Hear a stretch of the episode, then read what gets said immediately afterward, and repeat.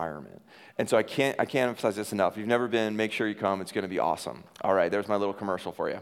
Uh, so, uh, a couple things, just what uh, Jordan mentioned. Welcome you guys. Way to brave the snow if you're here, if you're online. Uh, just so glad you guys are joining us today.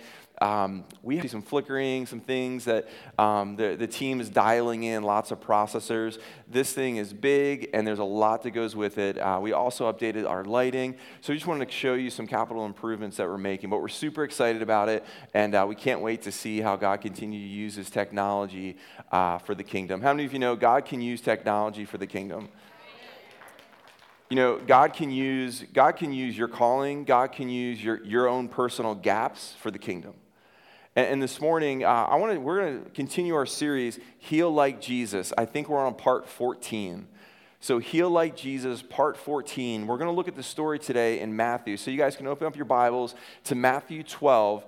We're going to look at the passage, Matthew 12, verse 22 to 32. So uh, we're going to get to that here in a moment, but I wanted you guys to just to go ahead and, and know where we're headed today. So when we talk about uh, healing like Jesus, we're going through the different scriptures in the Bible, the healing miracles where we see Jesus heal the sick, we see him raise the dead. We talked about uh, the blind getting healed last week. We talked about dead raising. We talked about faith needs an activity. How, how, you, you guys remember any of this? Pastor Jim, wherever you are right now, they said yes. They said yes. We're going through this series of learning to heal like Jesus, learning from the Master how to become like him. And what we're going to do today is read the book of Matthew. But before we dig into Matthew, I want to uh, go through a little bit of context for the book of Matthew. How many of you are nerds and you like you like reading? You're a big reader, or you like studying and like maybe some scholarship type stuff? Okay, we're to nerd out. All of my nerds, come on, we're to nerd out here for like five minutes. I want to bring context to the book of Matthew.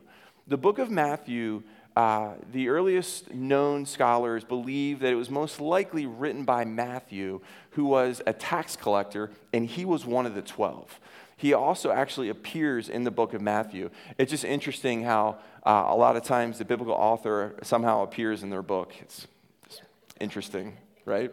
John's all over his book as a disciple Jesus loved. Matthew shows up in his. But this is going to be from the, the perspective of Matthew. And each gospel, Matthew, Mark, Luke, and John, bring a unique perspective on Jesus. It's a tapestry that's woven together, and each have a slightly different angle and lens on Jesus and the kingdom. And what Matthew does that's unique, all my nerds, let's, let's dig in right now. Let's get our highlighters out.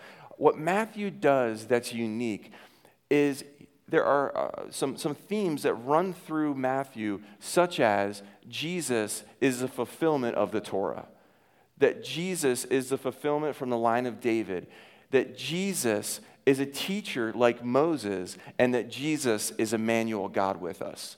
So, those are the four carrying themes in the book of Matthew that makes it distinctive from Luke, from, from John, from Mark.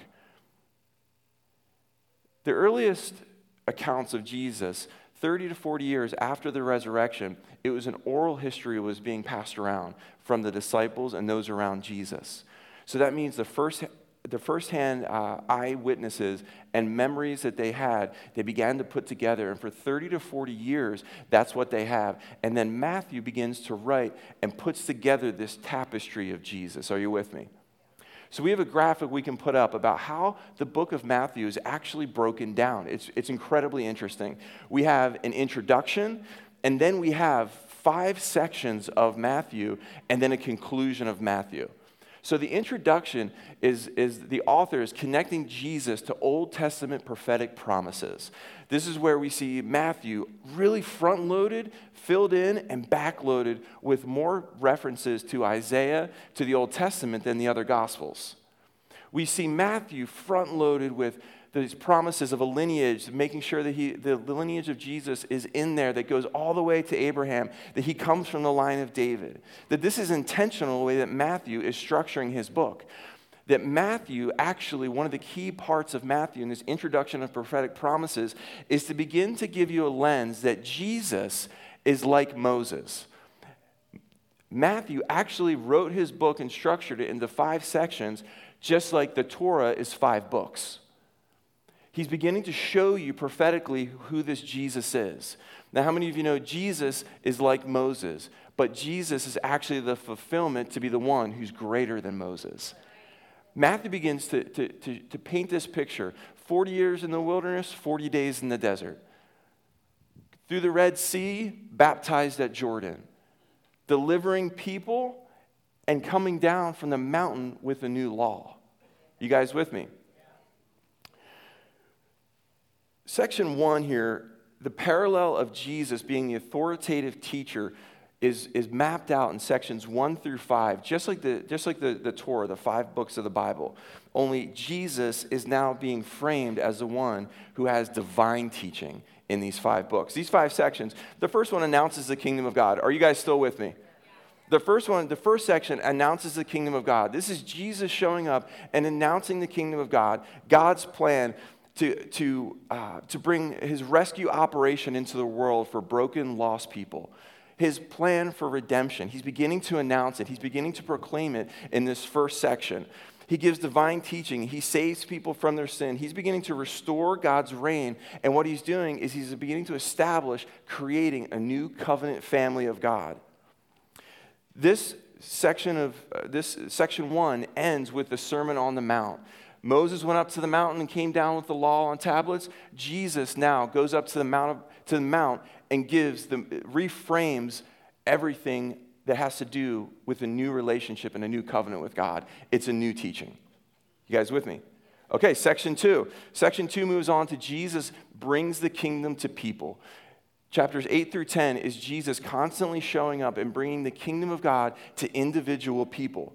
This is where there are, there are 12, I'm sorry, there are nine stories of Jesus uh, meeting the broken, the lost. He, he comes to them and he gives them hope. He comes to them and he heals their bodies. He comes to them and he begins to make them whole. It, it, it's one on one accounts of Jesus nine times in this section two, which is chapters eight through 10. And they're, they're, they're in triads. So it's three in a row. And then there's this little teaching by, of Jesus about follow me. And then it's three more narratives of him encountering one on one. And then it's another little, little gap of Jesus saying, Follow me. And then it's three more accounts of Jesus healing the broken, restoring broken lives. It's amazing. This is a section of scripture in, in section two that Jesus brings the kingdom, that he begins to write a narrative that says, by accepting me and following me, you can become like me. You can actually experience my grace. He's painting a picture of follow me, follow me as you encounter me. Section three, these are the, this is going to be areas that are responses to Jesus. Now, keep in mind, as Matthew writes this book, Jesus is still announcing the kingdom. Jesus is still bringing the kingdom. And now we see Jesus continue this, and he starts to highlight the way that Jesus is being responded to by people that hear him. Does that make sense? Section 3, chapters 11 through 13, this is where people come together and they say, uh, there's different responses to who Jesus is. Some say he is the Messiah, and others say, I'm not sure. So there's a positive, yes, and there's a neutral. It says, I don't know. Even his brothers weren't sure. John the Baptist wasn't sure. And then there's the negative, the Pharisees, the teachers of the law that say, this is not the Messiah. We see this, this, this grouping of different responses to Jesus. Did you know at the end of this section in chapter 13, this is where Jesus begins to teach. Remember, all these blocks are, are ended with Jesus teaching, all of these sections. He teaches the stories about a mustard seed of value, about a hidden treasure, about a pearl of great prize. What is he doing? He's actually giving the commentary of what you just read about people accepting him or not. Does that make sense? That, that, that it's actually, he is the pearl of great prize. And he's giving a commentary on what he just went through in those previous, on those previous chapters. Okay, we're almost finished. Section four expectations of the Messiah. This is where this section of scripture, uh, Jesus is healing the sick. He's still doing the stuff. He's bringing the kingdom. He's announcing the kingdom. We're seeing different responses. And now we're beginning to see expectations people thinking who Jesus was, who, the, who he should be, and what they expect of him. So, this is where things like people thought that he was a great prophet and that was it. Others thought that he was the Messiah, but that he was going to overthrow the government that the pagan leadership was finally going to be overthrown. Daniel 2, uh, the, the, the, teachers of the law thought that the Messiah was going to come and just overthrow all the current earthly systems, and that was the role of the Messiah. So there's different expectations of the Messiah. And we see this in this section of, of Jesus going through different narratives with people and, and groups of people. And then what does Jesus do? His block of teaching here in section four is he begins to withdraw with the disciples because he teaches them who he thinks the Messiah is.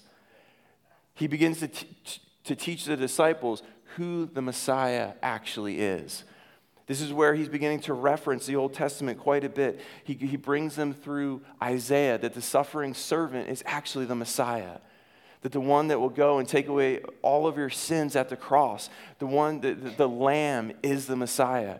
That to follow this, the, this servant Messiah, you yourself must become a servant. That he's beginning to unpack these hidden truths about who he is. Things like forgive and don't take out revenge. Things like honor and you'll be lifted up. Are you guys with me?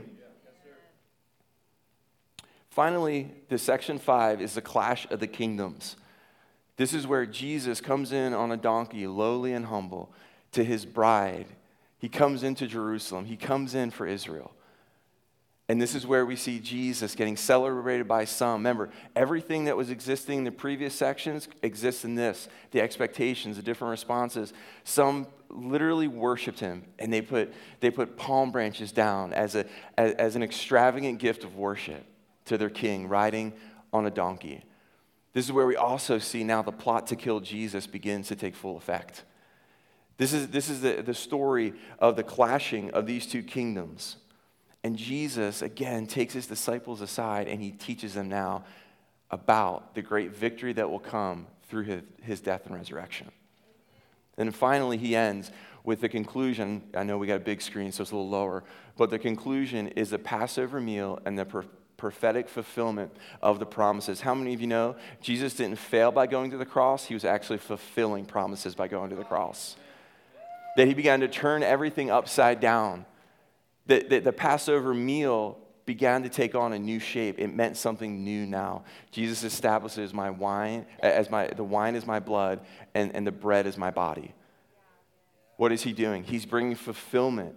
The, the author of Matthew is bringing, is bringing into to frame the fulfillment of the Torah. That, that, that what Moses gave, Jesus now becomes greater. And then he ends, the last thing he says is he gives the Great Commission to go now into all the world. And, and, and in, from sections three, two through four, Jesus is telling people how to do this stuff. He's sending out the 12. Now he's giving the commission that will last for eternity go and make disciples and baptize them into my name, heal the sick, raise the dead. And then what is the last thing that he says in Matthew to conclude? I will be with you always. I am Emmanuel. He came as Emmanuel, and he left them physically as Emmanuel. Does this make sense? Should we just close in prayer? this was major, this is nerdum. Okay, we're, we can, all, all my non nerds tune back in. Let's tune back in. The context of where we're going to go today is this responses to Jesus in chapter 12. So let's go there together. Chapter 12 uh, of Matthew, we're going to look at verse 22 kind of slowly go through this today, kind of verse by verse, and see where we land. Matthew 12, verse 22 says, Then a demon possessed man was blind and couldn't speak, was brought to Jesus. He healed the man so that he could both speak and see. And the crowd was amazed and asked, Could that be Jesus, the son of David, the Messiah? But when the Pharisees heard about the miracle, they said, No wonder he cast out demons. He gets his power from Satan, the prince of demons. Jesus knew their thoughts and replied, Any kingdom divided by civil war is doomed. A town or family splintered by feuding will fall apart. And if Satan is casting out Satan, he is divided and fighting against himself. His own kingdom will not survive. And if I am empowered by Satan, what about your own exorcists? They cast out demons, so they too will condemn you for what you have said. But if I am casting out demons by the Spirit of God, then the kingdom of God has arrived among you. For who is powerful enough to enter the house of a strong man and plunder his goods? Only someone who's even stronger, someone who can tie him up and then plunder his house. All right, let's look at verse 22. Verse 22 says this Then a demon possessed man was blind and couldn't speak and was brought to Jesus, and he healed the man so that he could speak and see. You know, we've been going through this series and we found that faith is present in every healing miracle of Jesus. Sometimes it was, it was the faith of, of the person who needed restoration, who needed healing. Sometimes it was the faith of a friend. Sometimes it was Jesus showing up with a word of faith and a word of knowledge. And we see in these healing these, this teaching on, on, on healing like Jesus, every time faith was present. So let me ask you a question. So, where was faith present in this circumstance? Just take a, a, a, look at your notes, look at, look at your scriptures, read it. Where was faith present?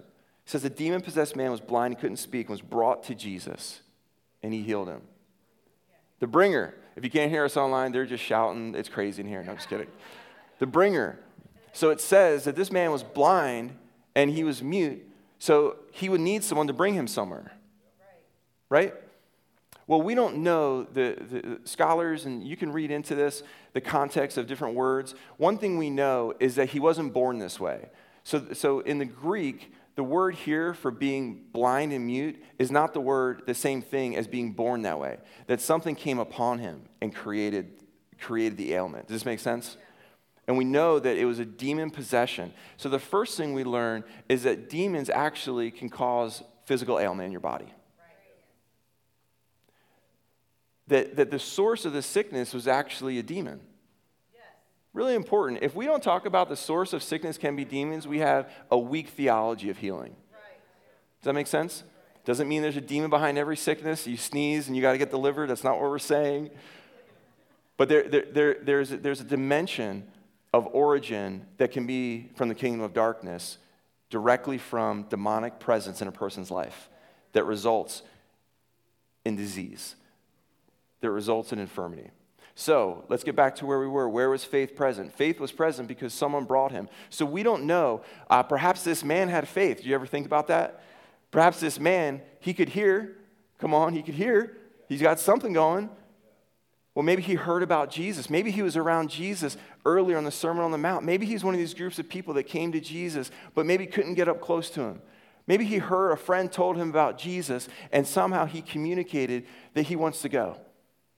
Most likely, what occurred is that friends, relative, or someone close to him, a caregiver, brought him to Jesus because they believed that Jesus could help. So it was most likely in this context, someone around him heard about Jesus and believed that Jesus would help him. So, what's Jesus' response to this? I think this is absolutely amazing. It says he healed the man so that he could now he could both speak and see. And the crowd was amazed and asked, "Could this be Jesus, the son of David, the Messiah?" He healed the man so he could both speak and see. Do you guys know of these 10 verses or so that we're reading today? Uh, Jesus heals in like the very first verse. Did you get that? Yeah. And, and, and how does he do it? Oh, let's take out our notes. Oh, he just healed him. That's what it says. He just healed him, is what it says. Do you know Jesus, that he was fully God and fully man? So he was operating as man, f- perfectly united and filled with the Holy Spirit. That he, he was giving us that, that secret inroad to the kingdom of this is how it works to be you with the Holy Spirit. He wasn't healing as God, otherwise, we would have no shot to do it. He's showing us an example of partnership with Holy Spirit and the, and the results that that brings. Are you guys still with me? All right. Have you guys ever been in, um, in a car that has, uh, as my wife would say, really bad hydraulics? really bumpy. You know, you go, over, you go over a speed bump or a pothole and you think you're going to hit your head on the window. How many of you have been there? How many of you are there right now? We're just going to.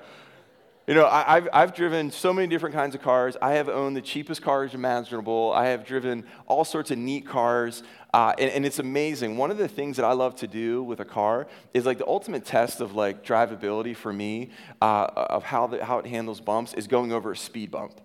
Anyone, anyone else with me? Like, have you ever been in a really a, a janky car that's terrible, and then you're in a really nice vehicle, and you go over it, you're like, it's like it's like the janky car goes over a speed bump, and it's like, you know, it's rattling, and, and then and then you're in you know some sort of like just awesome car, and you go over, and it's like, boop, You know, and you're like, oh my gosh, this is amazing. This is a big car. Am I the only one? Okay, if I am, it's fine. But I'm just amazed by great uh, suspension systems and the way it handles things. You know, we tend to think that like healing, and oh my gosh, whoa, this is blind and mute. Woo, this is going to be bumpy. This is going to be hard. This is going to be heavy lifting. I got to call my prayer, my prayer chain, prayer ministry team. Start fasting and praying right now. We, we, we, we, we, when we begin to look at the situation through our lens, we will have to, we will try to find a way to ramp up to meet the, to meet the situation. When we actually see it through the kingdom, how many of you know it's not about you, it's all about Jesus? It's not about your ability, it's about what he has done already at the cross.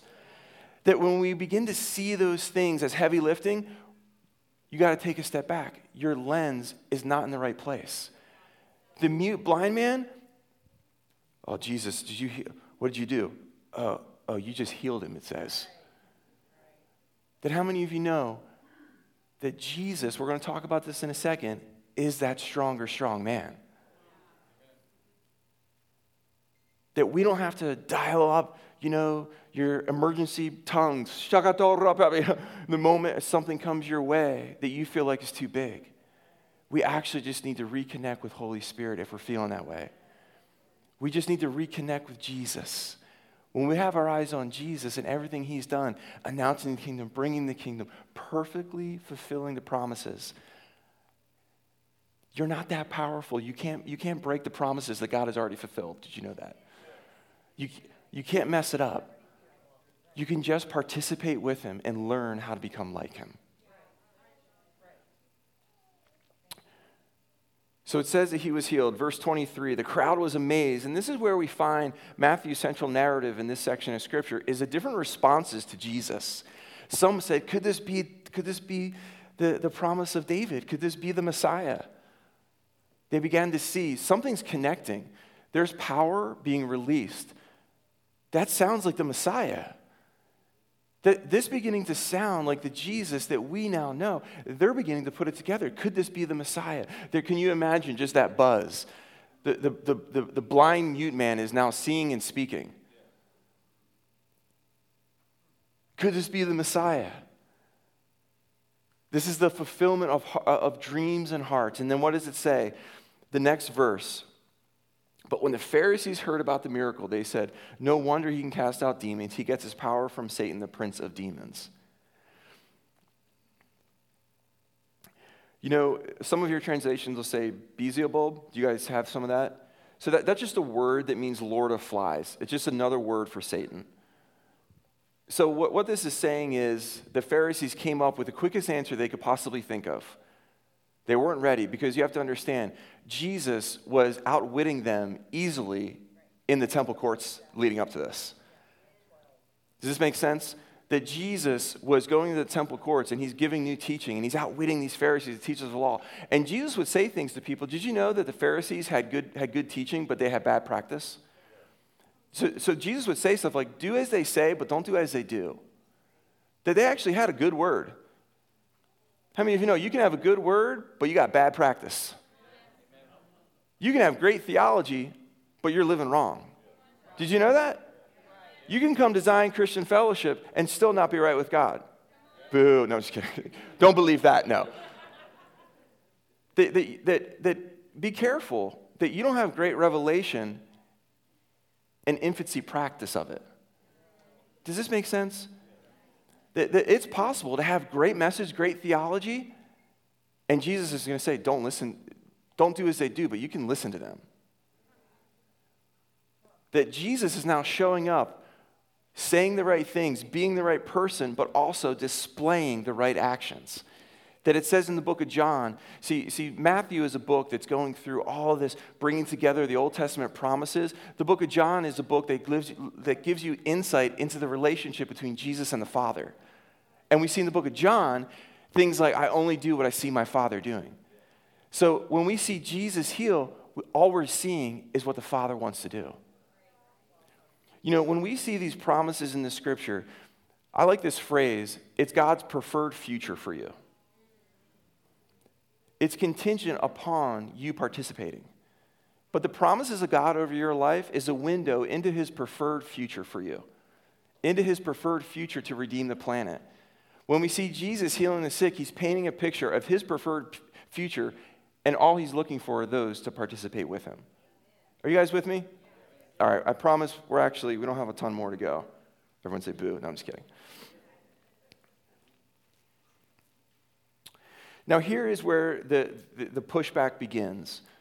So, we're going to spend just the next probably five minutes on the pushback from the Pharisees, on the lie that the Pharisee just began to put out right away that it is by the devil, it is by Satan that he gets his power. Verse 25, Jesus quickly responds to their weak, flimsy argument. He says this Jesus knew their thoughts and replied, Any king divided by civil war is doomed, and a town or family splintered by feuding will fall apart. And if Satan is casting out Satan, he is divided and fighting against themselves. His own kingdom will not survive.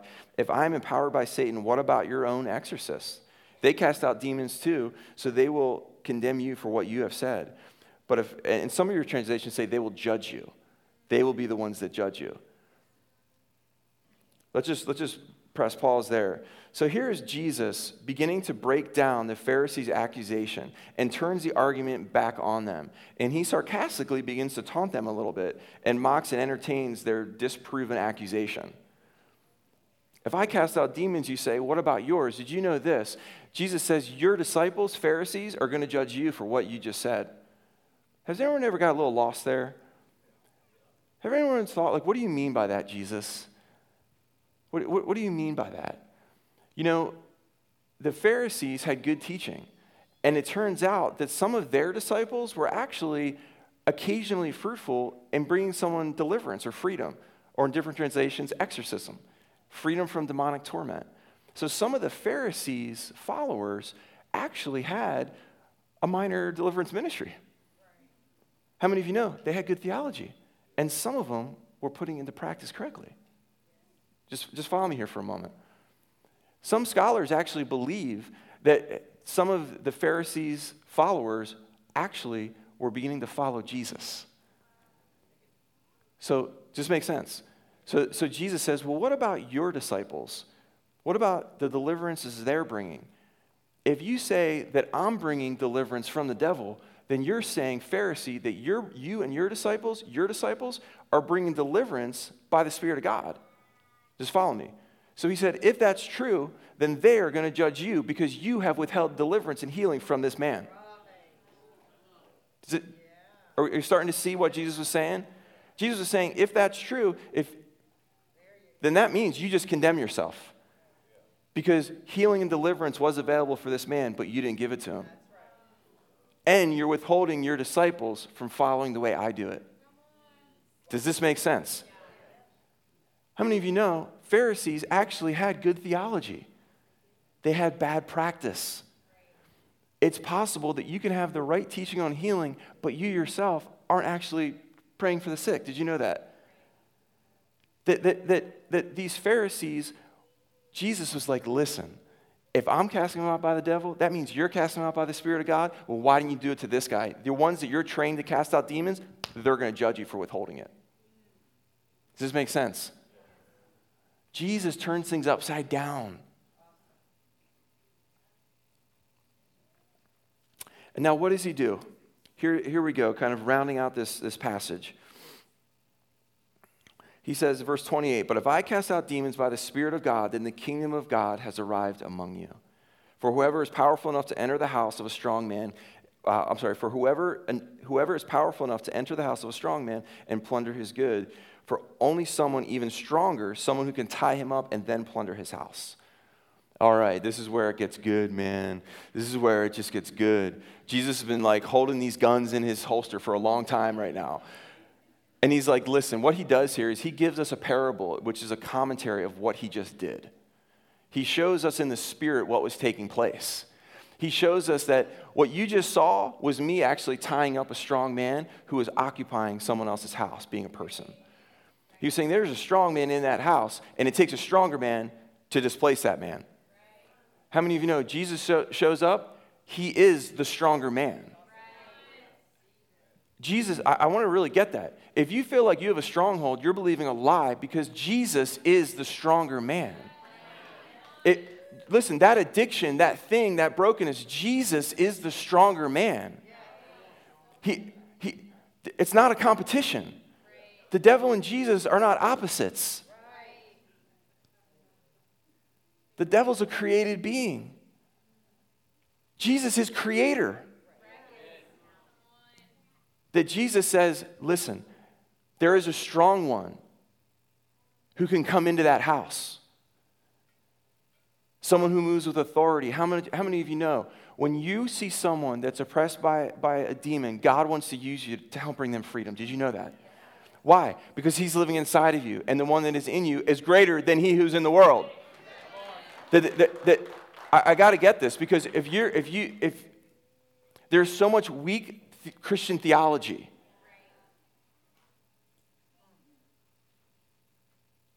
That paints this picture as God being a weak God. Come on, there's no one's. He is the stronger, strong one. All right, I think I've. I have nothing else to add to that scripture. Does anyone else, does anyone else sense just that God's longing to be known as the strong one, to be known as the stronger one? It says this. Here's some names of God. See if I can bring them up. El Roi, which is the strong one who sees. I think we have them if, if we can throw them up. It's from Genesis 16. Jehovah Nisi, the Lord my banner and my victory. It's literally his name is your victory. His name is your victory. That when he says the kingdom of God has come upon you, it's because the king has come upon you. So sometimes, uh, sometimes we think that the, the presence of God, like the glory of God, is going to be something that is um, uh, that, that we taste, see, and smell all the time. Does this make sense? I love moves of God. Who, want, who doesn't want that? So let me just give you some context here. Like, who doesn't want that? God to show up in, you know, glory in my house that I have to ask Rachel, where is she? I can't see her. It's too, it's too foggy in here. Where's your voice? Like, I need to hear your voice. You know, that the, the glory of God is, is, is something that's really amazing because sometimes we think that like a cloud is sort of like the exhaust of the engine, that smoke is sort of like the, sort of the, the least amount of known presence of that engine. Does this make sense? Like the glory is just a residue. Guys, the glory is Him. Anytime you sense God's presence, it's not this ramping up, oh, oh Jesus' Jesus's toe just came near to me. No, no, He is. He's in you. He, he is, he's making himself more present for you for, for a reason, for a purpose. It could be just to enjoy his presence. It could be because he wants to move powerfully in that moment. It could be because he just has insight and revelation to give to you because he's a good heavenly father. Does this make sense? It could be the Spirit of God coming upon you in power in a fresh way. That when the kingdom of God has come upon you, it's because the King has come upon you.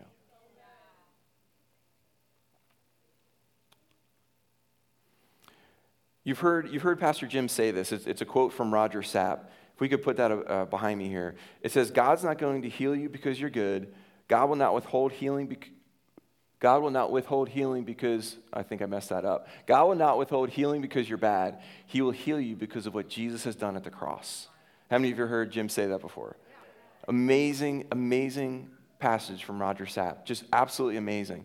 I want to kind of turn that on its head a little bit. You know, when, when I was talking before about having to uh, going over speed bumps and feeling like, wow, this is a really big obstacle. I better, I better rev up my prayer life right now, real fast you know, I, I, better rev up my tongues, shika baba roba, you know, I better, I better, I better meet, I better rise up to meet that thing. No, you don't have to rise up to meet the moment. You got to go low to find Jesus. Don't rise up. Go get, get back on your face. Get back in that fire. Don't try to get out of it to be the, the mighty person. Just get back in that fire with Jesus. How many of you know he'll, he'll show up in the fire? He'll show up in the low place. I want to turn this on its head. I want, I want to read this to you in a slightly different context of, of Roger Sapp's quote. See if I can find it. I'm just going to declare this over you guys. That God is not going to use you because you're good. God's not going to disqualify using you because you're bad. God is going to use you because of what Jesus has done at the cross. And you choosing to partner with him. The reason that so many believers aren't able to bring deliverance to those that need it is because they think the person inside is stronger than them. And they, we, we have two heavenly realities. We have, we have two heavenly citizenships. Did you know that? God put you here for now, for, for, for right now. Like, you could have been born 100 years ago. Have you ever thought that? He put you here now for a reason. There's divine calling and purpose on your life, and it's needed right now on the planet. It's needed in your communities. It's need, okay? Just, just okay. He, need, he needs that. But you need to recognize that he, you, he has you here, but your citizenship, according to Colossians, is in heaven. That you have a dual citizenship. That you are a foreigner, according to the scriptures, wandering this world right now, looking for the kingdom, seeking out the king and his kingdom that you have a dual citizenship. Uh, I was, uh, Stephen Wendy Backer, going to be here next week. Can't wait. I was listening to, uh, to them uh, this week, and I heard Wendy tell this story, and I'm going to close with this. Is uh, th- th- told this story about miners uh, have mules that go deep in the caves, deep, deep, deep in coal mines and things like that. And what they have to do is they have to bring their mules out once a week into the light so they don't go blind because it's so dark. Does that make sense? How many of you know you have to get out of your grind and you have to remind yourself that you're seated in heavenly places with Christ? Some of us, some of us just need to get out of your, your earthly foot, footing and get into that heavenly footing of who you are. Otherwise, you're going to go blind and numb to the things around you. Does this make sense? that He is the strong one who can bring deliverance and healing, that He is the one that actually invites us to partner with Him.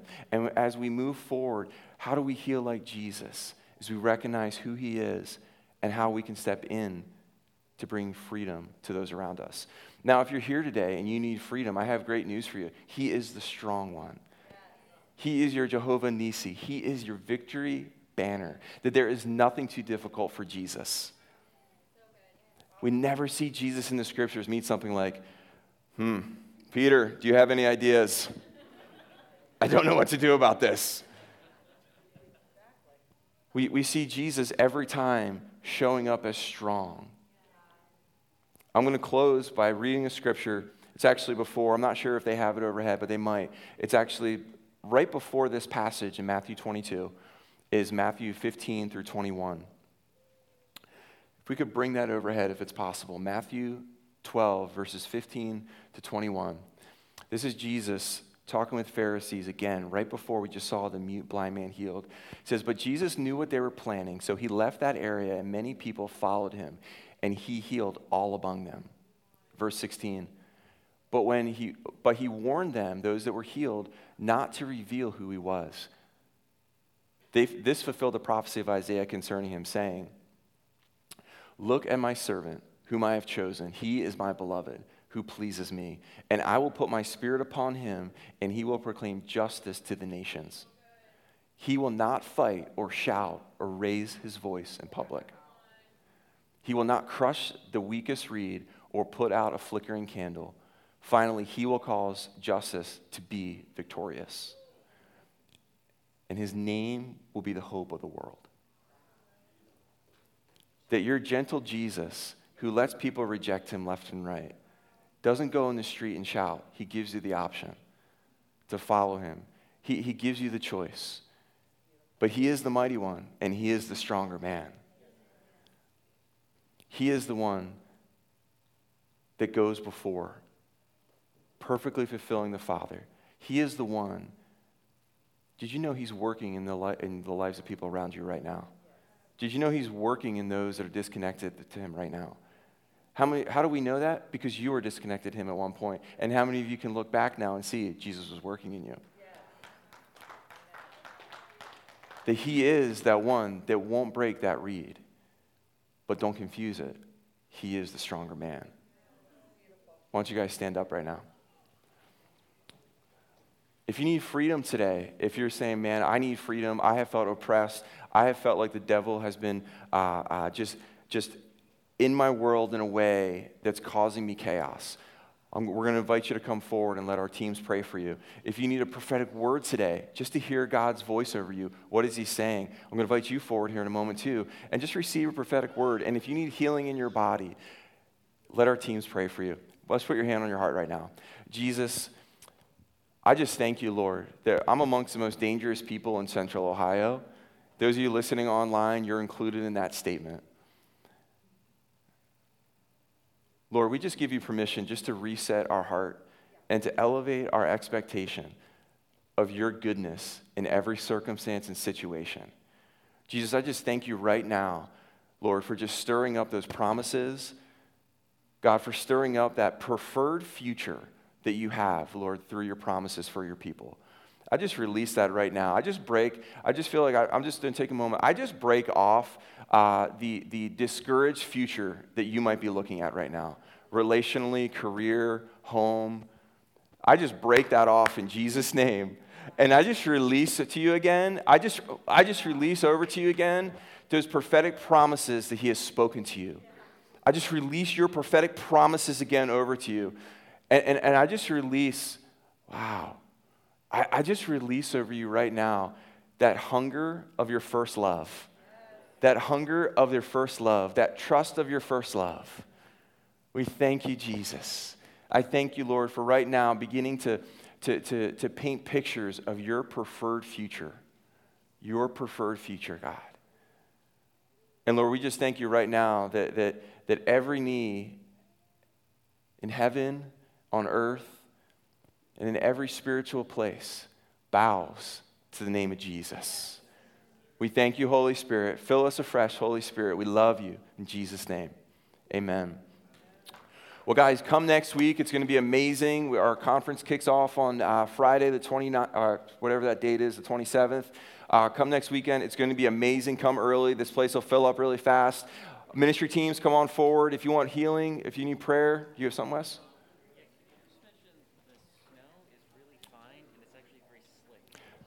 The snow is fine and slick in the parking lot, is what I'm being told. So be careful. Just be really careful, guys. Leaving. Uh, take your time. Don't rush out of here.